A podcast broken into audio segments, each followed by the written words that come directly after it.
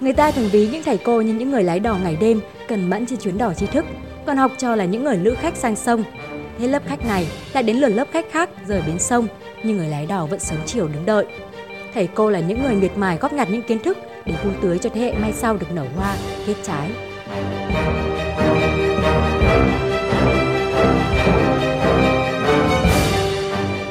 Thưa quý vị, hôm nay là ngày Nhà giáo Việt Nam 20 tháng 11.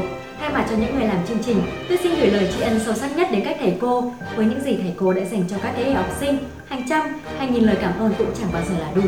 Kính mong các thầy cô luôn mạnh khỏe để tiếp tục thành công trong sự nghiệp chồng người. Chúng tôi xin dành bản tin ngày hôm nay để kể về một số câu chuyện về các thầy cô giáo và tình cảm thầy trò. Đây chỉ là một số nhân vật tiêu biểu trong số hàng trăm nghìn thầy cô giáo trên khắp mọi miền đất nước vẫn hàng ngày lặng lẽ dạy dỗ, rèn đức luyện tài cho các thế hệ học sinh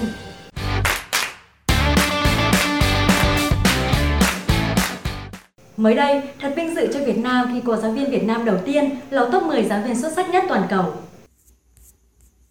Tổ chức Varkey Foundation đã công bố danh sách top 10 giáo viên xuất sắc nhất toàn cầu năm 2020. Trong đó, Việt Nam lần đầu tiên có một giáo viên được xướng tên là cô Hà Ánh Phượng, giáo viên tiếng Anh của trường Trung học phổ thông Hương Cần, huyện Thanh Sơn, tỉnh Phú Thọ. Trước đó, vào tháng 3 năm 2020, Hà Ánh Phượng đã được Varkey Foundation vinh danh là một trong 50 giáo viên xuất sắc toàn cầu năm 2020. Cô Phượng là giáo viên thứ ba của Việt Nam lọt top 50 giáo viên xuất sắc toàn cầu sau cô Trần Thị Thúy, giáo viên trường Trung học phổ thông Đức Hợp, tỉnh Hưng Yên. Từ top 50 giáo viên này, Varkey Foundation sẽ lựa chọn và vinh danh 10 giáo viên xuất sắc nhất. Điều đặc biệt hơn nữa khi cô Hà Ánh Phượng lại là một giáo viên ở một trường miền núi, nơi có trên 80% học sinh là người dân tộc thiểu số. Sinh ra từ vùng quê nghèo tại huyện Yên Lập, tỉnh Phú Thọ, cô giáo Hà Ánh Phượng rất thấu hiểu những khó khăn mà học sinh miền núi gặp phải khi tiếp cận với việc học ngoại ngữ.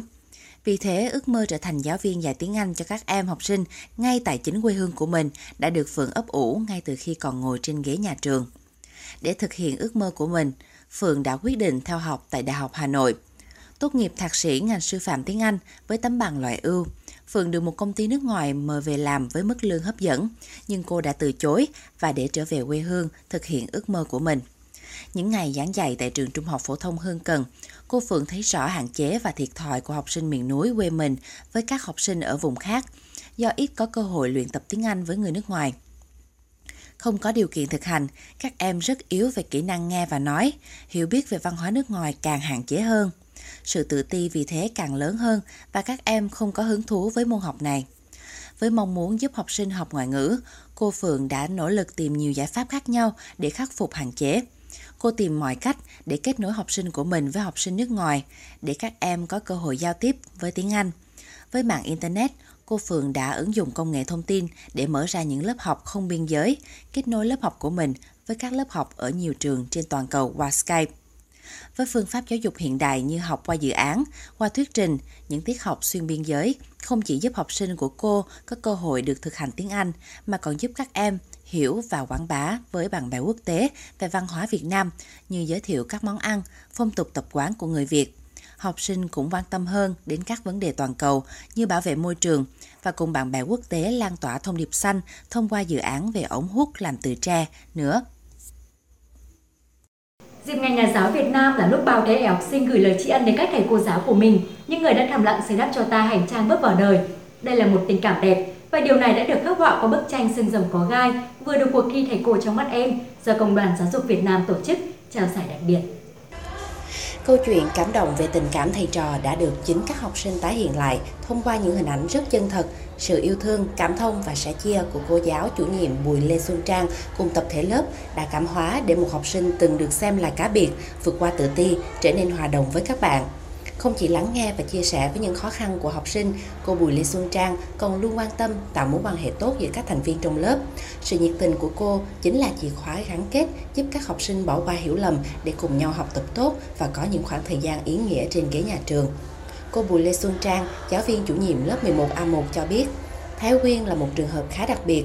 Quyên thích hớt tóc cao, từng xin cô không mặc áo dài đi học, xin không chào cờ mỗi thứ hai. Quyên hay đi học trễ, không hòa nhập với các bạn, không phát biểu hay tham gia phong trào gì. Các bạn khá khó chịu khi lớp liên tục bị trừ điểm và không thể có thứ hạng cao chỉ bởi những lỗi vi phạm của Quyên. Một số bạn nghĩ rằng chờ tiết sinh hoạt, cô chủ nhiệm sẽ phạt những lỗi vi phạm ấy để bạn thay đổi. Thế nhưng, cô Xuân Trang đã làm một việc khiến cả lớp ngỡ ngàng. Ngay đúng vào tiết sinh hoạt lớp mà các bạn cứ nghĩ rằng Thái Quyên sẽ bị phạt, cô cho bạn về trước với lý do chiều bạn Lượng phải ôn thi học sinh giỏi mà bạn Thái Quyên đi nhờ xe bạn Lượng nên cô cho bạn về trước với bạn Lượng. Em Nguyễn Thị Ngọc Hằng, học sinh lớp 11A1 chia sẻ. Ngay trong tiết sinh hoạt ấy, cô đã kể cho lớp nghe về hoàn cảnh của bạn Thái Quyên. Cô kể từ khi học cấp 2, ba mẹ bạn hay cãi nhau. Năm bạn học lớp 10, ba mẹ ly hôn. Một mình mẹ bạn dẫn theo bốn đứa con về ngoại cất một căn nhà nhỏ để ở tạm. Bạn là chị lớn, còn ba em nhỏ chỉ học mẫu giáo nên phải gánh vác chuyện gia đình phụ mẹ. Mẹ còn có ý định cho bạn nghỉ học để giữ em. Do hiếu học, bạn vẫn đến lớp nhưng thường xuyên phải đi trễ vì phải giữ em vào buổi sáng cho mẹ đi chợ. Kể từ thời điểm đó, các học sinh của lớp 11A1 dần đặt mình vào vị trí của Thái Nguyên, chấp nhận sự khác biệt của các bạn. Các em cùng cô đến tận nhà tìm hiểu hoàn cảnh để có sự cảm thông và chia sẻ. Lớp đề xuất hỗ trợ mua giống rau hoặc mua con gì dễ chăm sóc để bạn có thêm thu nhập mà không ảnh hưởng đến việc học. Thế là cả lớp thống nhất hỗ trợ Thái Quyên lồng nuôi chim cút, 100 con chim cút giống, thức ăn, dụng cụ cho ăn. Sau ngày đó, các bạn ngày càng gần gũi, giúp Thái Quyên vượt qua mặc cảm. Tình bạn chân thành cùng sự quan tâm, sẻ chia của cô giáo đã giúp cô bé có biệt danh xương rồng, mở lòng với các bạn cùng lớp, không còn tự ti như trước nữa. Quanh ta còn có rất nhiều tấm gương nhà giáo vượt qua gian khổ, hy sinh tuổi xuân, hạnh phúc để mang con chữ lên bản cho các em học sinh vùng cao. Hai cô giáo Hoàng Thị Mông và Phạm Hồng Phương của trường mầm non Hồng Ngọc, xã Tà Si Láng, huyện Trạm Tấu, tỉnh Yên Bái phải dậy từ sáng sớm để vượt qua cung đường quen thuộc nhưng cũng khá vất vả để đến với điểm trường mầm non Bãi Chè Cao, thôn Làng Mảnh, xã Tà Si Láng. Hành trang mang theo là quần áo, thực phẩm và những nhu yếu phẩm cần thiết cho cả tuần. Cung đường độc đào dẫn vào điểm trường lẻ này dài hơn 5 km, chủ yếu là đường mòn đi men theo các triền núi dốc. Trời nắng thì có thể đi lại dễ dàng hơn, nhưng phải là người cứng tay lái và quen đường. Nhưng nếu trời mưa thì quá vất vả, xe phải buộc xích để tránh trơn trượt, có khi phải bỏ xe đi bộ. Cô giáo Hoàng Thị Mông có 12 năm công tác ở vùng cao thì ngừng ấy năm cô dạy tại các điểm trường lẻ. Chia sẻ về công việc của mình, cô Mông chia sẻ, bên cạnh những đòi hỏi về chuyên môn, ngôn ngữ thì một cô giáo khi đi dạy ở điểm lẻ cần tự trang bị kỹ năng đi xe. Mỗi khi trời mưa, các cô giáo gắn một bộ xích vào bánh xe để đi đỡ bị trơn. Để chủ động thời gian trong những ngày mưa, chúng tôi còn phải dậy thật sớm để đảm bảo giờ giấc lên lớp cho các cháu. Dù thời tiết thuận lợi, nhưng đường vẫn còn trơn do những cơn mưa từ hôm trước, nên sau gần một tiếng đi xe máy, hai cô giáo mới đến được điểm trường lẻ bãi chè cao đúng giờ. Ngay khi đến điểm trường, công việc đầu tiên của các cô là bắt tay vào dọn dẹp vệ sinh lớp học và đón trẻ. Khác với những nơi khác, trẻ em ở đây sau khi đến trường sẽ được các cô vệ sinh tay chân, vệ sinh cá nhân do đi đường lầy, bùn đất. Có khi cha mẹ quên không vệ sinh cho các cháu. Giờ đón trẻ cũng kéo dài từ 7 đến 9 giờ, thậm chí muộn hơn do hoàn cảnh công việc của các phụ huynh.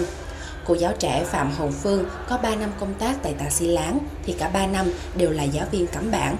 Cô tâm sự, công việc không giống như trong tưởng tượng của em thời sinh viên, điều kiện ở đây còn rất nhiều khó khăn, nhất là việc đi lại.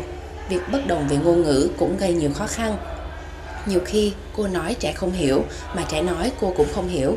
Mặc dù rất yêu trẻ, nhưng đôi lúc em cũng nản lòng. Tuy nhiên, nghĩ đến hình ảnh các em đang đứng ở cổng trường chờ đợi cô giáo đến, em có thêm động lực cố gắng vượt qua khó khăn để đến lớp. Khi đến nhận công tác tại vùng cao, các cô giáo mầm non luôn xác định tâm thế sẵn sàng cống hiến, chấp nhận những thiệt thòi vất vả.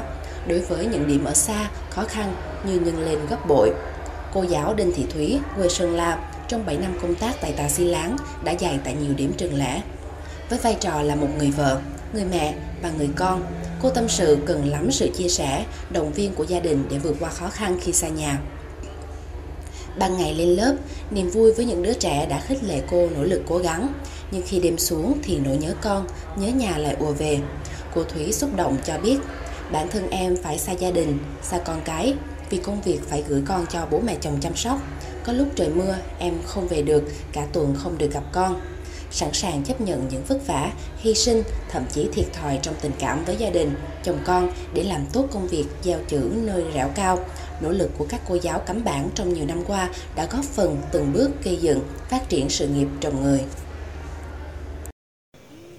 Còn rất nhiều những câu chuyện về các nhà giáo, nhưng do thời gian của bản tin có hạn, chúng tôi chỉ xin kể trên đây một số câu chuyện. Đã từ lâu, ngày 20 tháng 11 đã trở thành ngày lễ, ngày Tết của thầy cô giáo và học sinh, sinh viên cả nước. Là ngày để mọi người chúng ta thể hiện đạo lý tôn sư trọng đạo, uống nước nhớ nguồn. Thầy cô giáo không chỉ là người truyền đạt kiến thức mà còn là kỹ sư tâm hồn, là tổng công trình sư, kiến tạo và phát triển nhân cách cho lớp lớp học trò. Xin một lần nữa được gửi lời cảm ơn sâu sắc đến các thầy cô giáo và mong các thầy cô tiếp tục mang tâm huyết và vốn tri thức của mình truyền cho các thế hệ học trò, dạy cho học trò đạo lòng người. Chúng tôi sẽ tiếp tục cập nhật các tin tức liên quan trong các bản tin tiếp theo. Mời quý vị cập nhật vào thứ hai, thứ tư và thứ sáu hàng tuần. Cảm ơn quý vị đã quan tâm theo dõi. Xin kính chào và hẹn gặp lại.